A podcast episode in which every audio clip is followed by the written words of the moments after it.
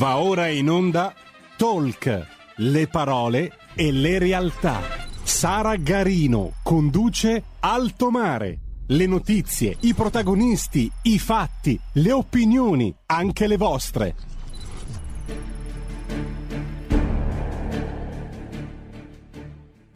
Buongiorno, buongiorno e bentrovati per una nuova puntata di Alto Mare. Ringrazio il nostro timoniere della regia, quest'oggi abbiamo Roberto Colombo, ringrazio naturalmente tutto il pubblico, come di consueto all'inizio vi ricordo le informazioni tecniche, potete seguirci anche sulla web tv scaricando l'apposita applicazione per cellulare sui canali social di RPL ovviamente, in Radio DAB nonché sul canale 740 del digitale terrestre, senza necessità di abbonamenti, cose particolari, è sufficiente che componiate 740 sul telecomando del vostro televisore. Eh. Vedo collegati tutti gli ospiti di oggi, allora benvenuto al direttore Vittorio Feltri che è tornato a trovarci ad Altomare. Buongiorno direttore.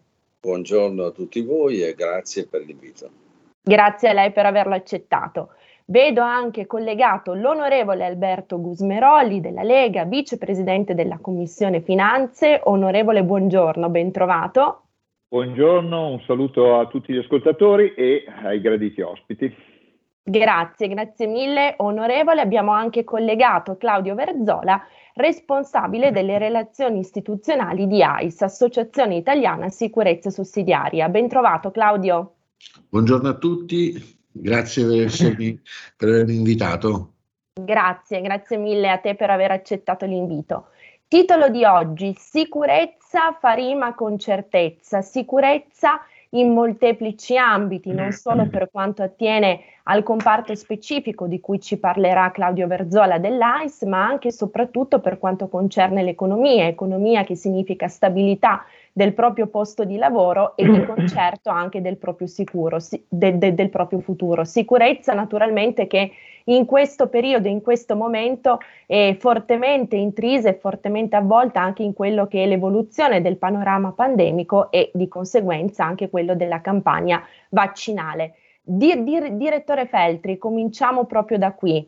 Abbiamo visto come negli ultimi giorni, nelle ultime ore, ci siano stati molti tafferugli portati, chiamiamoli tafferugli, ecco per usare un eufemismo, portati avanti dai cosiddetti Novax o no Green Pass, tra cui anche l'aggressione o comunque le intimidazioni all'infettivologo Bassetti è un'aggressione portata avanti ne, ai, ai, danni di un, di un cine operatore di un giornale. Ecco, come inquadra questa situazione, di, direttore Feltri? Il titolo odierno di Libero è stato molto mm. forte.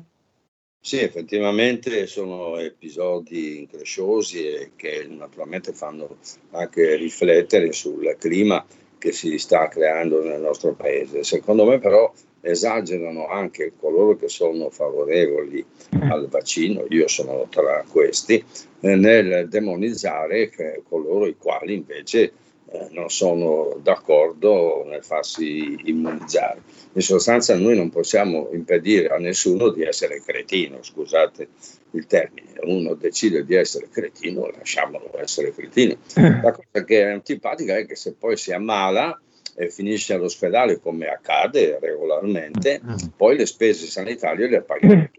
Questo lo trovo veramente scocciante. Credo che bisognerebbe placare anche lo spirito polemico e non si tratta neanche eh, di, di, di, convincere i Novax, eh, perché chi non vuole essere convinto tu puoi affrontarlo con qualsiasi argomento che non riesci a cavare il ragno dal buco. Quindi lasciamoli perdere, eh, trascuriamoli, si possono imporre dei divieti a coloro i quali non sono vaccinati perché eh, minacciano diciamo, coloro i quali eh, sono, sono, sani e non hanno nessuna voglia eh, di, di, di, di essere infettati. Questo sì. Però insomma io eh, non invoco calma eh, solamente tra coloro che sono eh, ostili al vaccino, ma anche ai, ai favorevoli di usare dei termini e dei modi che non siano offensivi, altrimenti si stuzzica l'ira certo. di costoro e poi eh, sulla quantità c'è sempre qualche cretino che si lascia andare, diciamo così, a comportamenti censurabili. Quindi cerchiamo di, di darci tutti una calmata. Certo, parole sante, direttore, anche perché la strategia comunicativa corretta, efficace, calma, serena, scientificamente provata mm. e probante è poi quella che meglio di qualunque altra cosa, meglio di qualunque arma persuasiva riesce poi a sensibilizzare anche il pubblico, magari degli indecisi, no? Esattamente così, infatti molti si convincono eh, perché anche sono presi dalla paura, non è che la paura l'abbiamo solo noi, ce l'hanno anche quelli che non si vaccinano. Quindi se noi usiamo dei termini accettabili, pacati e soprattutto persuasivi, eh, diciamo uh-huh. che fornendo dei dati sono, sono certo. quelli che convincono di più. Le statistiche sui grandi numeri non sbagliano mai e siccome le statistiche dimostrano che il vaccino è, l'unico, è l'unica arma che abbiamo contro questo virus, cerchiamo di far valere queste ragioni, non altre eh, di tipo pseudoscientifico o comunque insultanti nei confronti di chi mm. ha la testa dura. Eh, insomma, eh, se, se, penso che ultimamente, ultimamente, due anni fa, quando siamo andati a votare, il 33% degli italiani hanno votato per il Movimento 5 Stelle, non mi rassicuro molto eh, sul eh, buon senso de- neanche degli italiani. Quindi è normale che ci siano tante persone che non sono convinte di farsi vaccinare. Chi se ne frega, morite in pace, ma non rompeteci le scatole.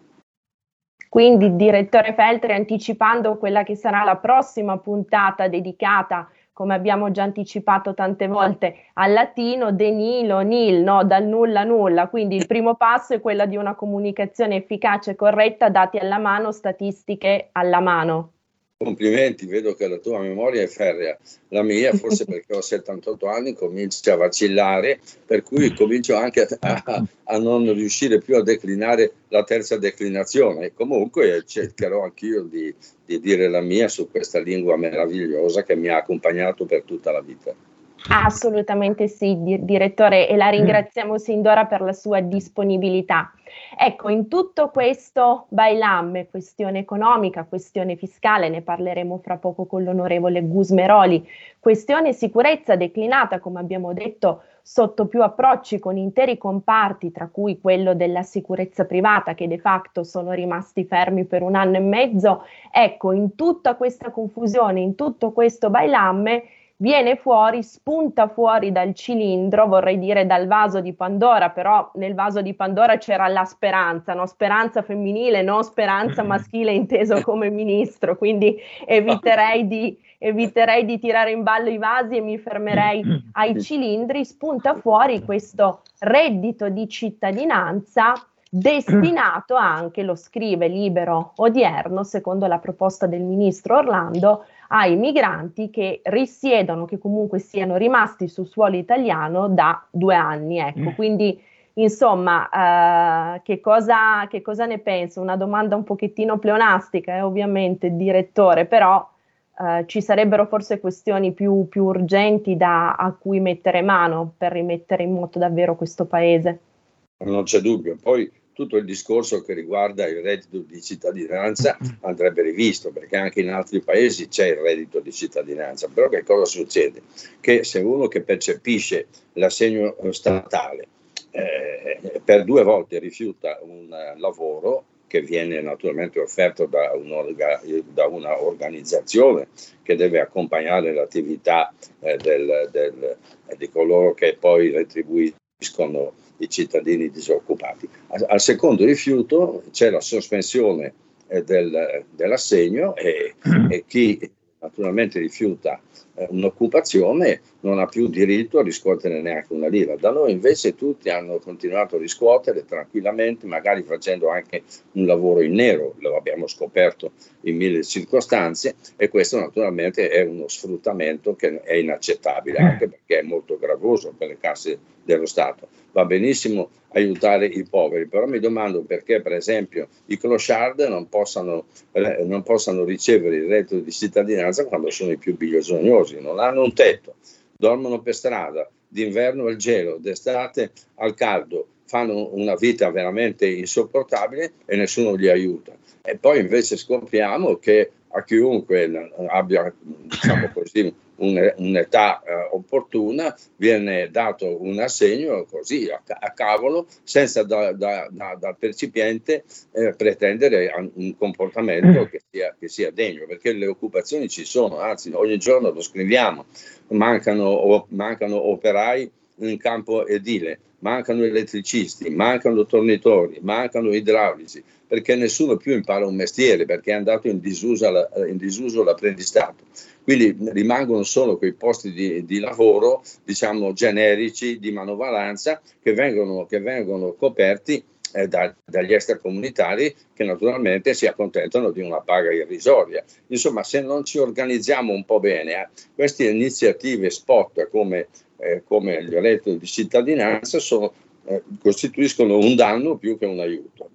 Certo, e ciò che ne trae documento in primis, direttore Feltri, e su questo caldeggerei un veloce scambio di battute anche con i nostri altri due ospiti, e poi il merito, la professionalità, le doti, le qualità di ciascun mm. cittadino, di ciascun lavoratore. Ecco, facciamo un focus mm. veloce su questo tema interpellando Claudio Verzola dell'AIS, anche coloro i quali, gli addetti ai servizi di controllo, si occupano di sicurezza, si sono mm, visti purtroppo nell'ultimo periodo, nell'ultimo anno e mezzo, depauperati di quella che è la loro veste di professionisti, di professionisti deputati alla cura della sicurezza, che è uno dei nostri beni primari. Claudio, velocemente.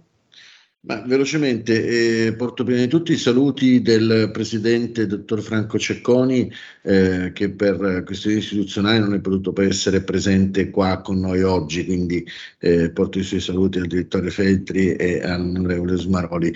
La, la questione, eh, diciamo, riassumendola, AIS rappresenta agenzie autorizzate ai sensi del 134 del TUPS, quindi agenzie in possesso, eh, agenzie private in possesso di una licenza di polizia che eh, li autorizza e eh, con, gli consente di eh, dare luogo a una serie di attività che vanno dalla vigilanza fino all'investigazione eh, nel rispetto ecco, delle leggi, utilizzando personale formato personale in possesso di determinati requisiti. In quest'ultimo anno e mezzo è successo un qualcosa di eh, paradossale. Una serie di circolari emesse dal Ministero dell'Interno eh, hanno fatto sì che anche, anche soggetti eh, privi dei requisiti del 134 del TUPS, quindi parlo di associazioni di pseudo volontariato, perché il volontariato è un'attività meritoria eh, sulla quale ecco, non abbiamo nulla da eccepire, ma eh, nel momento in cui uno percepisce un compenso, ecco, non è più volontariato.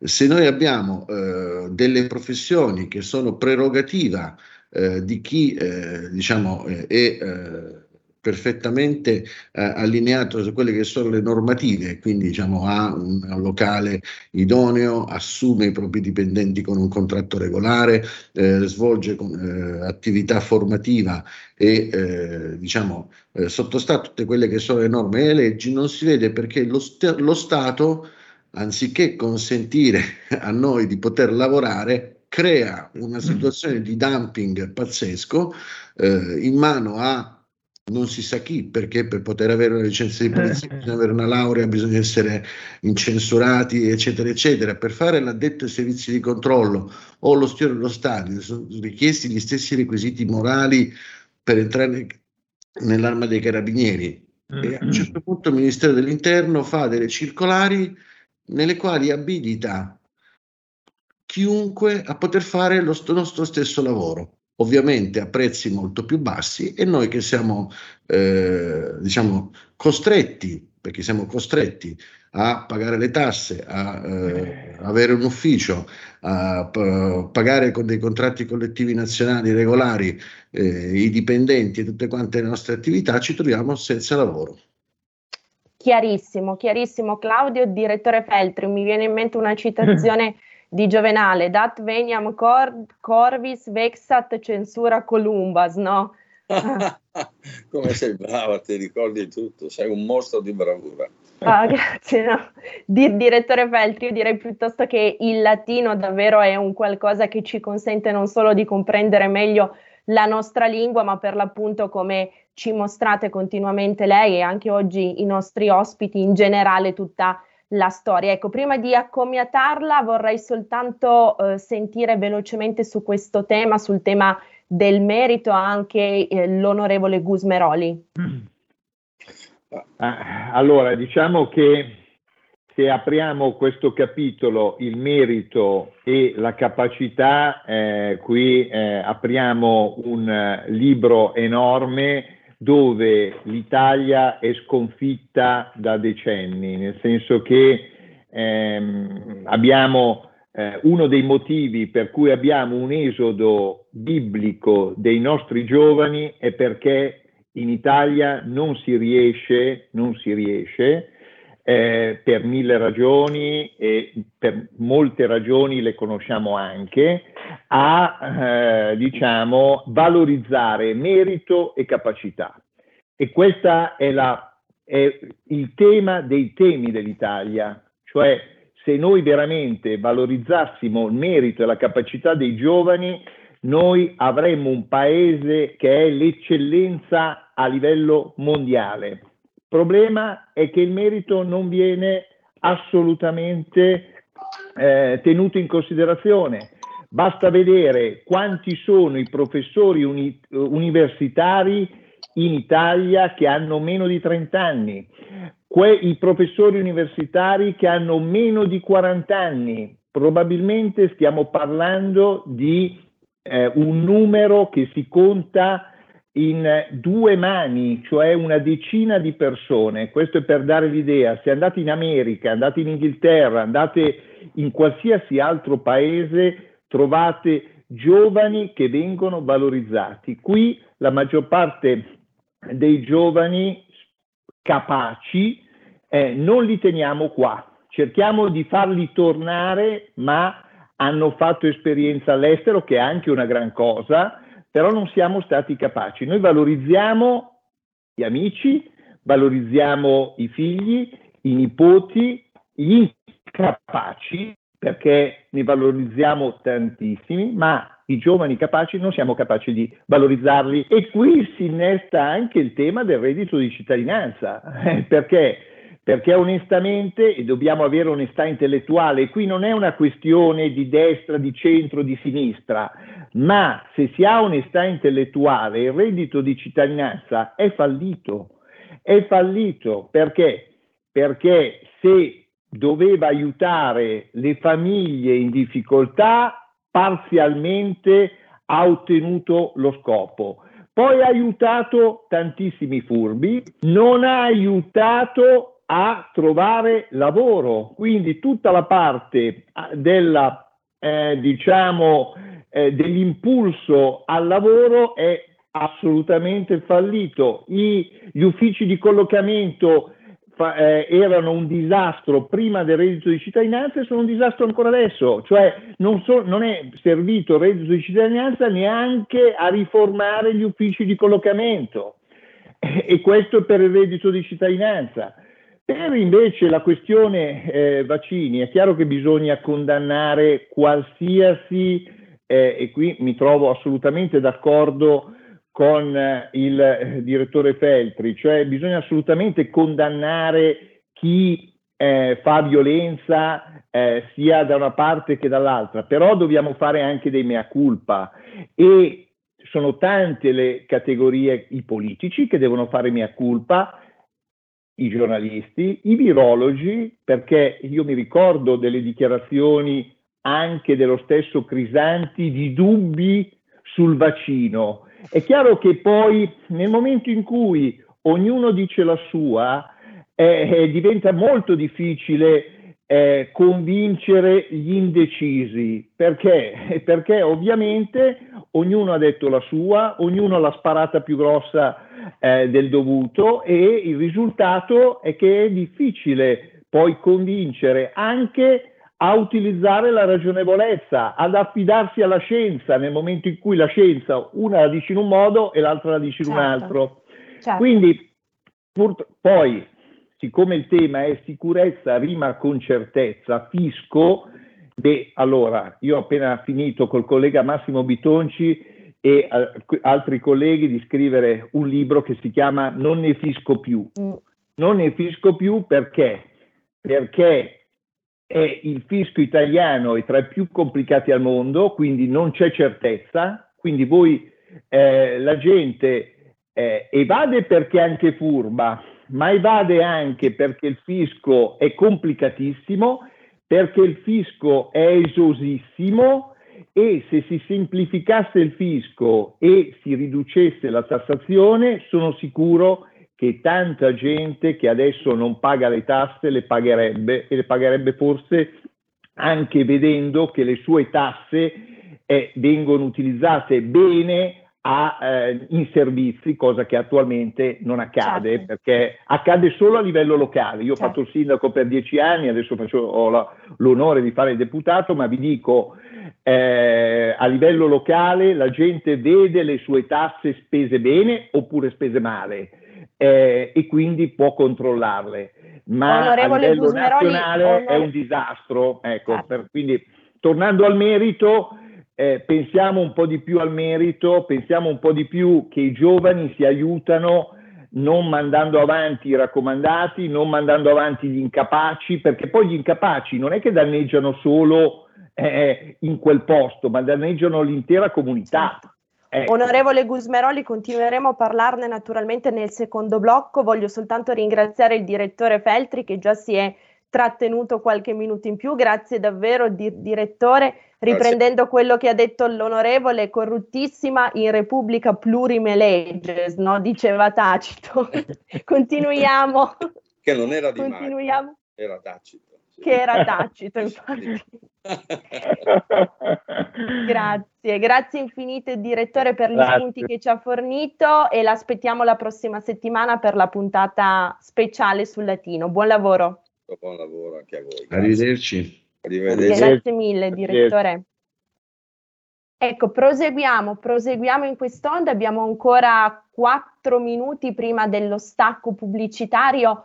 Claudio, allora l'onorevole Gusmeroli ci ha disegnato un, un, panorama assolutamente completo ed esaustivo di quelle che sono le varie e più cogenti criticità che ammorbano, passami questo termine, l'Italia e soprattutto chi in Italia vuole fare impresa, tra cui abbiamo detto anche i professionisti della sicurezza. Dato che siamo all'alba, alla vigilia di quella che sarà un'importante riforma fiscale, dal vostro punto di vista di imprenditori dediti per l'appunto a questo settore specifico, quali sono state uno le principali lacune del periodo Covid, aiuti che dovevano arrivare che non sono arrivati, ma soprattutto di che cosa avete bisogno per il futuro, oltre come ci hai già in maniera assolutamente chiara dettagliata, un riconoscere un riconoscimento della, della vostra professionalità e del vostro lavoro.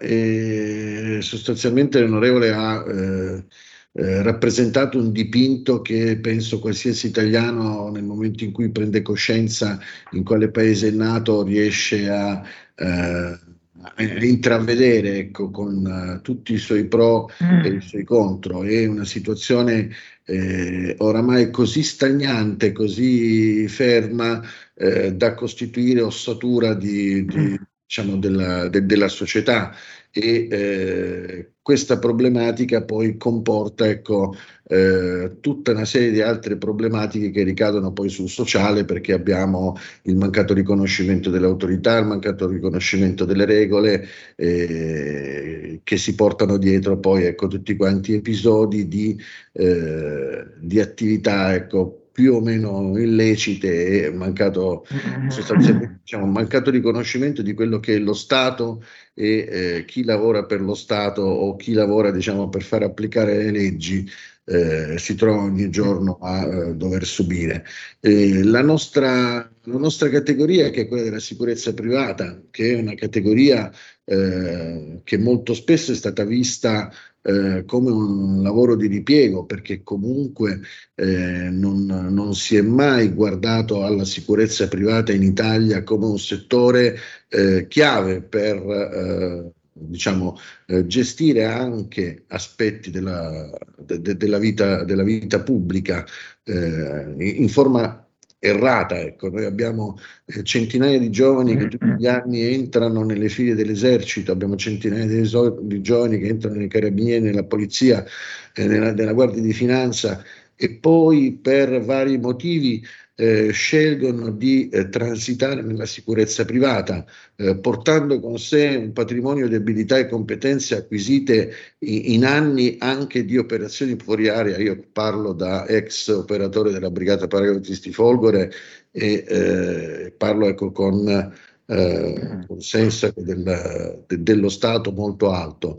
Eh, chi lavora nella sicurezza privata non riesce ad avere eh, da parte dello Stato eh, la dignità professionale che dovrebbe spettargli. E la dimostrazione sono le norme, le circolari che lo stesso Ministero emette eh, sulla, eh, sulla, nostra pelle.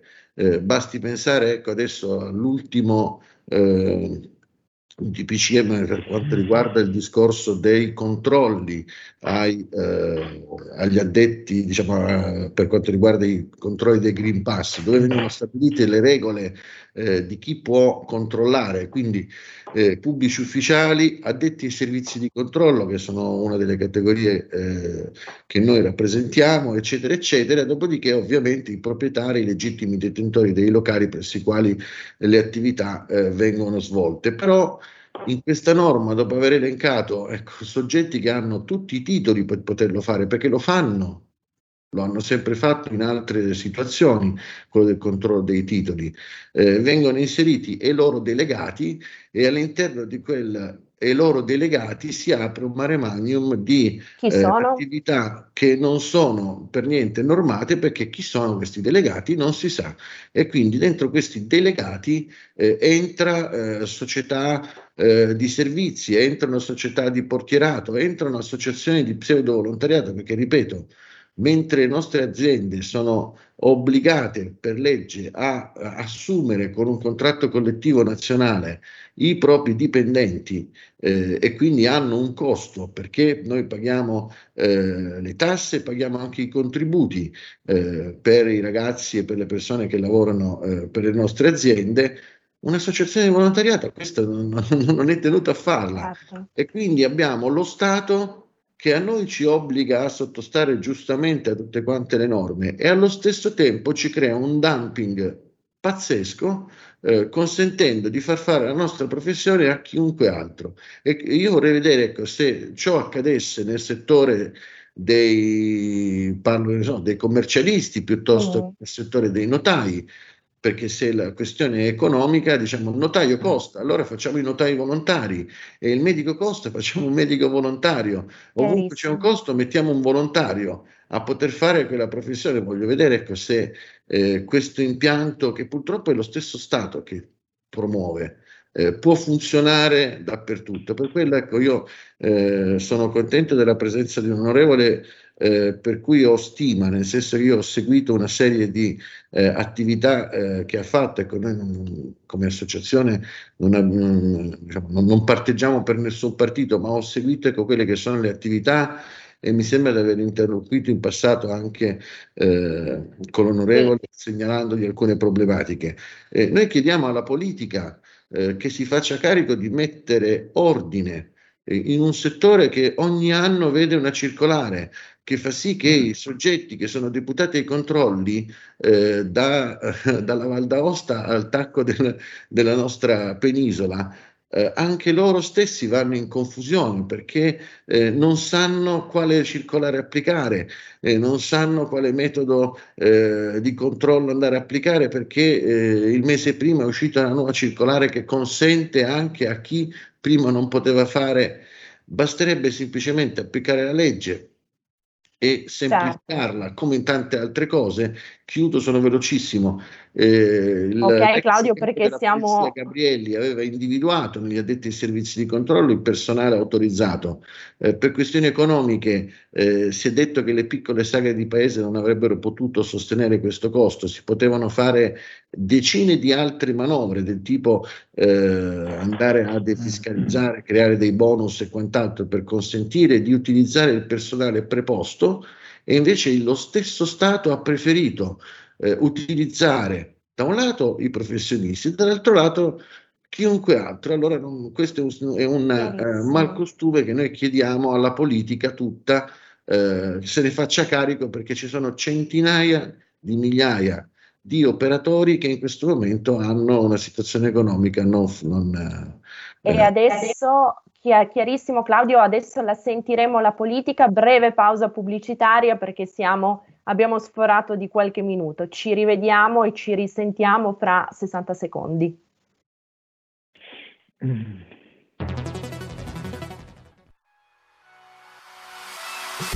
Chi sbaglia paga. Ci metto la firma.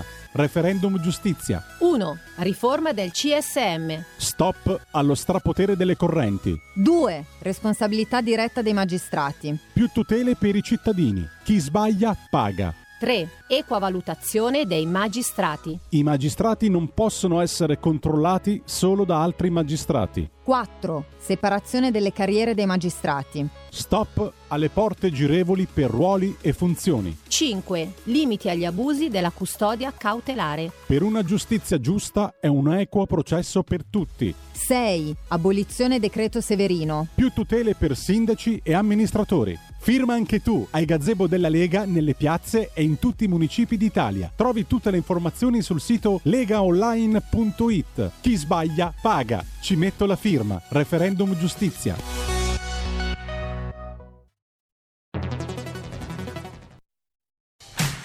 Porta con te ovunque RPL la tua radio. Scarica l'applicazione per smartphone o tablet dal tuo store o dal sito radiorpl.it. Cosa aspetti?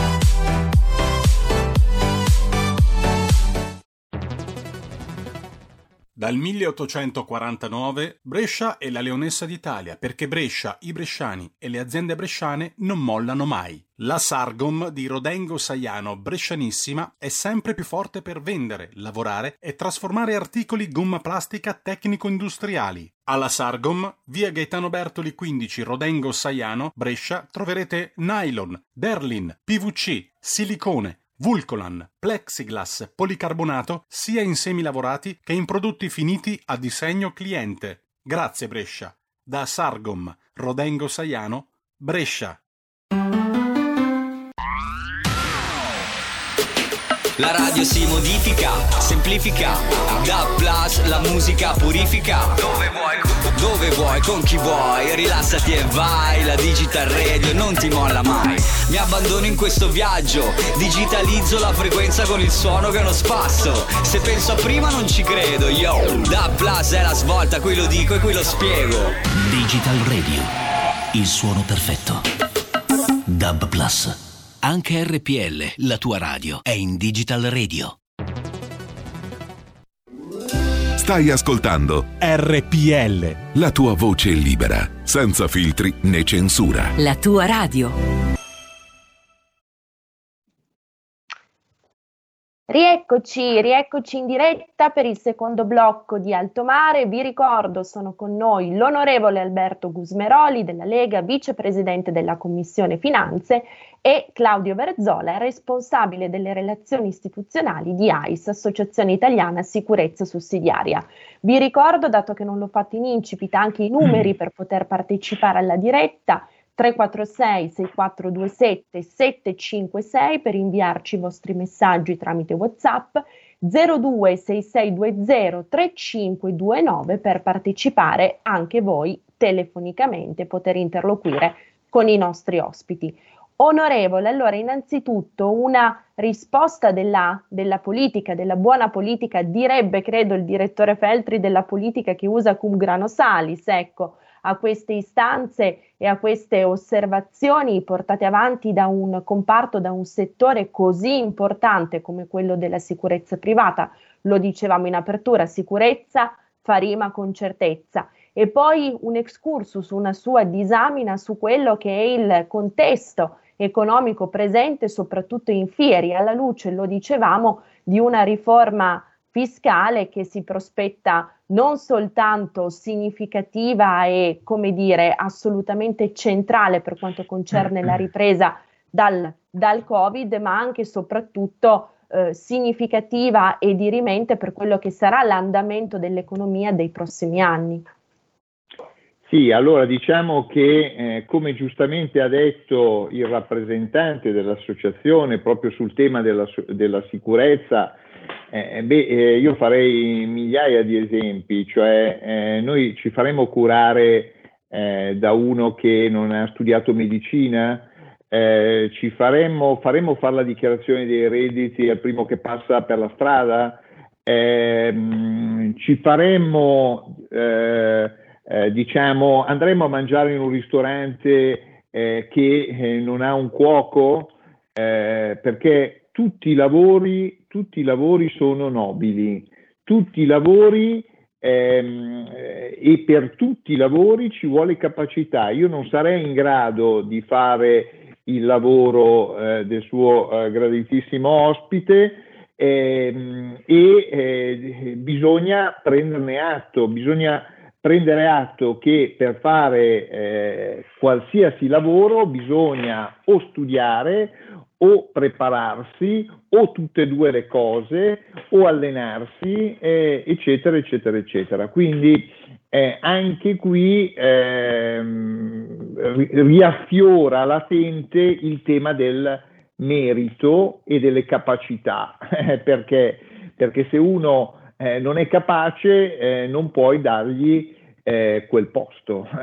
Quindi mh, mm, io ho letto proprio oggi eh, di, eh, alcune, di, alcune, nomine di, di, persone che tendenzialmente non c'entrano niente con il ruolo che devono andare a rivestire. Ognuno poi vada a vedere la rassegna stampa di oggi e scoprirà a che cosa mi riferisco. Però sostanzialmente eh, per ogni posto di lavoro eh, ci sono le persone adatte, quindi in ospedale ci devono essere i medici, ci devono essere gli infermieri, siamo arrivati a un livello tale, per esempio, per cui la qualità degli infermieri in Italia è altissima, tanto che fanno eh, un percorso universitario e io credo che non accetteremo mai che il primo che passa per la strada, per esempio il sottoscritto, vada e eh, faccia eh, finta o, o, faccia l'infermiere, eccetera. Quindi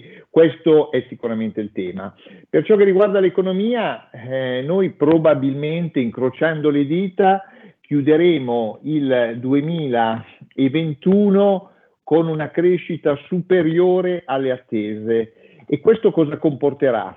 Comporterà che eh, senza tassare di più avremo più entrate fiscali, ma se avremo più entrate fiscali noi finalmente, e qua noi eh, come Lega abbiamo puntato molto, noi dobbiamo ridurre il livello di tassazione e dobbiamo assolutamente semplificare il sistema fiscale italiano che in base a una stima della Banca Mondiale è al 128 posto in quanto a semplicità, vuol dire che è tra i più complicati al mondo e diventa un freno anche per chi vuole investire, eh, diventa un freno per chi vuole iniziare un'attività. Ecco, noi ci chiediamo, ma come mai tanta gente poi evade le tasse o sta nel nero? Eh, sta nel nero perché da un lato è frenato dall'alta tassazione, dall'altro è frenato anche dai costi della complicazione, perché io faccio il commercialista,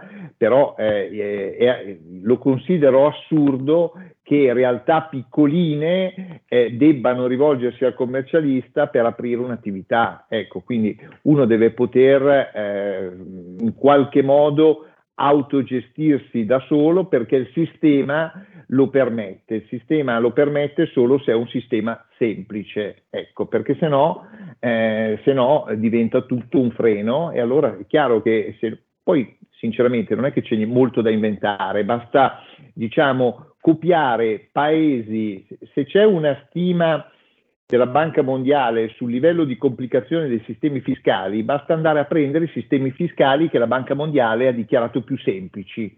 Ecco, spesso sono sistemi vicino ai nostri, molto simili ai nostri, ehm, ma assolutamente meno, meno farraginosi, meno pieni di leggi complicate. Pensiamo per esempio al bonus del 110%. Eh, è stato votato da tutte le forze parlamentari, vuol dire che padre di questa, padri di questa no- norma sono praticamente tutti, dal centro alla destra, alla sinistra, tutti hanno voluto il bonus del 110%, benissimo, ma il risultato è una legge complicatissima, perché? Perché per assurdo ci dovrebbe essere un qualche ufficio del Parlamento o del governo che dice benissimo, eh, questa è una bella idea, la traduciamo in una legge semplice. Invece no, questa è una bella idea, la traduciamo in una legge complicatissima, con il risultato che eh, diventa un freno all'utilizzo. E quindi cosa succede? Non solo un freno all'utilizzo, ma si bloccano gli appalti che non c'entrano col 110%, si blocca eh, lo stesso bonus della ristrutturazione perché ci vuole troppo tempo per capirne, diventa soggettivo per i controlli, si lascia spazio anche ai furbi in questo modo, quindi non si aiuta gli onesti, spesso si aiuta i disonesti con la complicazione. Quindi io dico che eh, per il 2021 sicuramente avremo un, eh, finalmente un PIL eh, adeguato. Ecco, eh, sicuramente sarà così anche nel 2022. Ovviamente c'è sempre l'incognita della crisi sanitaria perché eh, sulla crisi sanitaria eh, purtroppo abbiamo diciamo eh, l'esperienza di un anno e mezzo, ma c'è sempre l'incognita delle varianti, fatto nuovo e quindi eh, insomma noi speriamo che eh, di uscirne da questa crisi sanitaria perché per rilanciare l'economia la prima cosa è uscire dalla crisi sanitaria. Certo, assolutamente sì onorevole Gusmeroli, questa davvero è, è la condizione sine qua non. Eh, rispetto a questo panorama che ci ha tratteggiato, volevo chiederle un focus specifico su quello che è anche il settore dell'immobiliare. Apriamo una piccola parentesi, dato che ne avevamo già parlato qua nel corso sì. di Alto Mare, che la casa, il mattone è da sempre bene rifugio per eccellenza degli italiani è un argomento particolarmente sentito dal nostro pubblico in generale, da, tutta, da tutti i cittadini. Sì, assolutamente. Beh, facciamo, eh, dobbiamo fare un po' di storia, cioè la grande fortuna, il grande boom economico dell'Italia dal dopoguerra è stato il mattone, è stata la costruzione. Adesso deve diventare la riqualificazione. Noi abbiamo interi quartieri, eh, diciamo, delle grandi città eh, che hanno necessità di grandissime riqualificazioni e questo è molto importante perché può dare lavoro per tantissime eh, persone. Dall'altro lato, però dobbiamo ricordarci che per gli italiani la casa è un bene rifugio, è, eh, hanno un giusto attaccamento alla casa che per esempio non hanno altri paesi o il mondo anglosassone per esempio, per cui eh, bisogna evitare di tassarla ulteriormente, facciamo conto che eh, soltanto l'IMU sono oltre 20 miliardi l'anno, quindi è già una patrimoniale elevatissima, bisogna cercare di evitare per esempio eh, noi siamo contrari alla riforma del catasto. Perché? Perché la riforma del catasto, allora, da commercialista, ehm, il catasto italiano funziona, è una delle poche cose che funziona. Eh, quello che in realtà non funziona è che ci sono delle aree del paese, ci sono delle zone dove eh, la gente eh, l'IMU non la paga e quindi altri la pagano per quelli che non la pagano. Quindi bisogna cercare in qualche modo di vedere le banche dati, far sì che tutti paghino perché tutti paghino meno. Ecco, questo è l'aspetto, ma evitiamo pensieri sulla riforma del catasto che sono, eh, diciamo, pensieri nella testa, per esempio, della sinistra del PD oppure dell'Europa, perché eh, la casa è già troppo tassata e quindi bisogna evitare, poi soprattutto quando si parla di riforma del catasto vuol dire tutta una serie di cose collegate, Certo. ISEE, vuol dire Certo. eh, i welfare, i servizi sociali eh, sono, diciamo, l'assistenza sociale è data sulla base dell'ISEE e anche sui dati catastali eh, delle case. Quindi bisogna fare molta attenzione e, ed evitare eh, ulteriori tassazioni sulla casa perché la tassazione è già alta. Anzi, bisognerebbe togliere la, eh, l'IMU, per esempio, sulle case occupate, sulle case sfitte, sulle case eh, inagibili e magari ridurre anche le aliquote, ma si può fare solo e esclusivamente se, se si, eh, diciamo, se si scovano quelli che l'IMU non la stanno pagando. Ecco, non sicuramente con la riforma del catasto. Certo, assolutamente. Grazie infinite per la sua chiarezza, onorevole Gusmeroli. Voglio ricordare anch'io nuovamente il suo, il suo libro, Non ne fisco più, scritto con Massimo Bitonci, Giulia Menotti, Maurizio Villani, Roberto Pasquini, Fabrizio Stella. Un utilissimo vademecum per capire quelle che sono le criticità che attanagliano il nostro paese per capire davvero quali sono i punti nodali su cui intervenire. Abbiamo ancora qualche minuto prima del termine, allora approfittando anche di, di questo doviziosissimo quadro economico che ci ha tracciato, io ripasserei la parola a Claudio Verzola dell'AIS per tirare un pochettino le somme non soltanto dal punto di vista di professionisti che si occupano di sicurezza privata, ma più in generale di imprenditori, no? quindi di persone che non devono prendere come qualche leone da tastiera sinistrorso e abituato a dire e a propinare, ma che imprendono, quindi con il loro lavoro, con il loro impegno, con la loro passione con loro, e con i loro sacrifici, creano, creano ricchezza, creano posti di lavoro e sostentamento per migliaia e migliaia di famiglie, come hai ricordato poco fa tu, Claudio.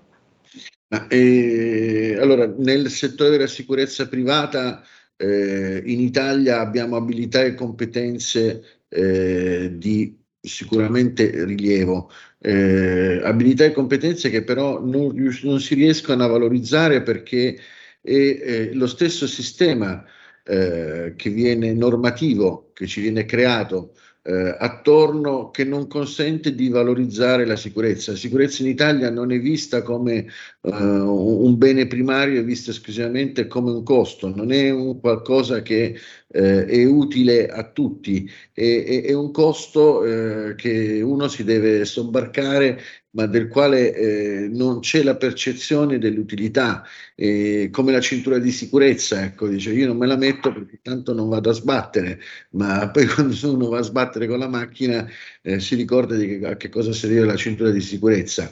E ritorno sulla problematica che affligge il nostro settore, quando lo Stato giustamente crea delle norme all'interno delle quali le attività di vigilanza, di sicurezza, eh, di, di controllo accessi possono svolgersi e allo stesso tempo ci inserisce delle figure eh, che eh, consentono di eh, abbassare i costi eh, del, del servizio, ovviamente non dando lo stesso servizio, perché non possono utilizzare le stesse persone eh, che hanno fatto un corso di formazione, che hanno abilità e competenze alte e quindi non vanno a lavorare a 3 euro l'ora o 2,50 euro o 2 euro l'ora, eh, ma utilizzano pseudo volontari che non fanno altro che eh, creare un sistema, a nostro avviso, che produce evasione fiscale e contributiva, perché mentre un nostro dipendente ha i contributi pagati e, e, e le tasse pagate, un'associazione di volontariato eh, con un rimborso spese ha esaurito la, la, la funzione del compenso. E, eh, e diciamo, altra, altra problematica, eh, diciamo, non ci sono controlli che consentano di valorizzare quelle che sono le, eh, le efficienze e eh, diciamo le, eh, le, attività virtuose eh, nel settore della sicurezza privata. Il settore della sicurezza privata italiana adesso arriva eh, dal, arriva fino a coprire anche la, l'antipirateria navale. Sull'antipirateria navale noi l'anno scorso siamo intervenuti perché eh, c'erano state tante problematiche, ma noi eh, abbiamo i nostri operatori che sono impiegati sui navigli italiani che viaggiano in tutto il mondo nelle zone a rischio e proteggono con armamento eh, gli interessi strategici nazionali. Eh, abbiamo operatori che eh, svolgono attività di sicurezza eh, nelle discoteche quando erano aperte, nei locali da ballo, eh, negli stadi, nelle, nelle, fiere, nelle mostre, ovunque. Ecco, sono persone che vorrebbero poter intraprendere un'attività diciamo all'interno dell'alveo della sicurezza e eh, poter portare avanti quella che poi è una vocazione, perché diciamo certo. fare sicurezza non è un ripiego, ma è una, una, vocazione che ha bisogno di abilità e competenze, ma se lo stesso governo, lo stesso ministero eh, allo stesso tempo consente di andare a prendere il primo che passa per strada e, e lo mette al tuo posto e, e a questo punto ecco, diciamo, diventa per noi un, un, problema molto grosso, tant'è vero che sta succedendo che molte società in regola stanno aprendo associazioni perché in questo modo riescono a evadere il fisco, eh, riescono a abbassare i costi e questo è, una ripercussione, è un, un, problema che eh, andremo a vedere nei prossimi anni, andrà a produrre una deprofessionalizzazione pazzesca sul settore. Certo. E quando l'onorevole ci diceva che l'Italia potrebbe essere ai primi posti, l'Italia nel campo della sicurezza è sempre stata ai massimi livelli eh, i nostri eh, i prodotti del nostro ingegno. Io mh, mm, cito sempre eh, le pinne, le pinne che tutti quanti utilizzano quando si va a nuotare eh, al mare in maniera allegra, eh, erano segreto militare durante la seconda guerra mondiale, vennero inventate dai nostri incursori della Marina.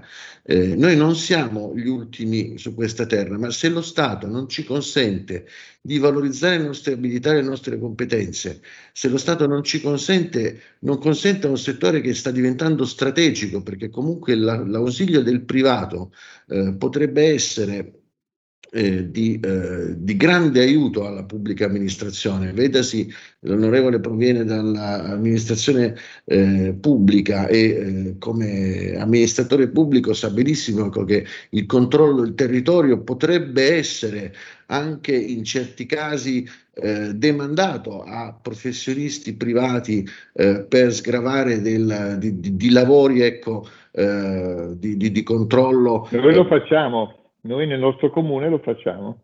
Ecco, con, eh, noi abbiamo fatto un progetto pilota col comune di Pordenone utilizzando eh, addetti ai servizi di controllo, perché il problema per noi è utilizziamo il personale eh, preparato e il personale per cui la legge ha, pre- ha predisposto eh, questo utilizzo. Eh, se non avviene questo, avviene eh, evasione fiscale contributiva, eh, se non avviene questo, avviene deprofessionalizzazione, se non avviene questo, il nostro settore si spoglia delle proprie competenze e basterà che un giorno in Europa qualcuno alzi il ditino per cui ci arriveranno società molto più grandi delle nostre, noi rappresentiamo piccole e medie imprese, società molto più grandi delle nostre che per un tozzo di pane eh, mm-hmm. andranno a mangiarsi tutto quanto il mercato. Noi eh, arriviamo fino alla cyber security, che è la sicurezza eh, diciamo del futuro, la protezione dei dati, delle informazioni, ma ci occupiamo anche di servizi di eh, controllo per quanto riguarda la persona, il bodyguard forse non tutti sanno, ma il bodyguard che tutti voi, tutti noi sappiamo esistere, il bodyguard privato che protegge il cantante piuttosto che il calciatore o l'imprenditore, in Italia è vietato. Siamo purtroppo arrivati al termine dello spazio a nostra disposizione. Soltanto a condensare in 30 secondi perché mi dicono Dico, dalla regia che purtroppo siamo in chiusura. Eh, che le, diciamo, eh, la politica eh, prendesse eh, per un attimo ecco, in considerazione quelle che sono le nostre esigenze eh, e eh, avesse a cuore ecco, il nostro settore perché noi facciamo parte di quel genere di aziende che si occupano dell'interesse strategico nazionale e non possiamo fare in modo ecco, che tutto il nostro know-how vada perso per una questione economica eh, di poco conto. Chiarissimo, grazie infinite Claudio, grazie davvero Claudio Verzola, abbiamo detto responsabile delle relazioni istituzionali di AIS, Associazione Italiana Sicurezza Sussidiaria, grazie di nuovo anche all'onorevole Alberto Gusmeroli, vicepresidente della Commissione Finanze, grazie davvero per questa puntata, torneremo naturalmente a disquisire di questi e di altri temi insieme. Grazie a Roberto Colombo al timone della regia, a tutto il pubblico che ci ha seguito e come dico sempre, siate i vostri sogni. Buon proseguimento con i programmi di RPL. Avete ascoltato Alto Mare.